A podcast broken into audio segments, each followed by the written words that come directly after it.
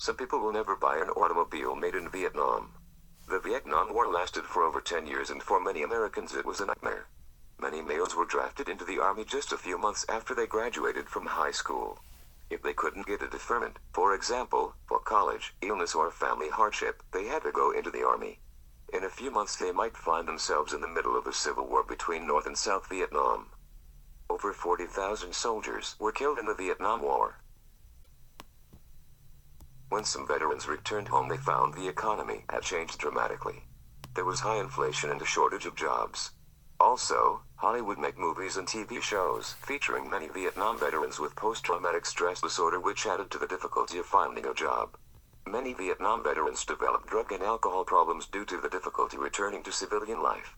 So the fact is America lost the war and you can't really blame some Vietnam veterans for having bitter feelings toward Vietnam and his government.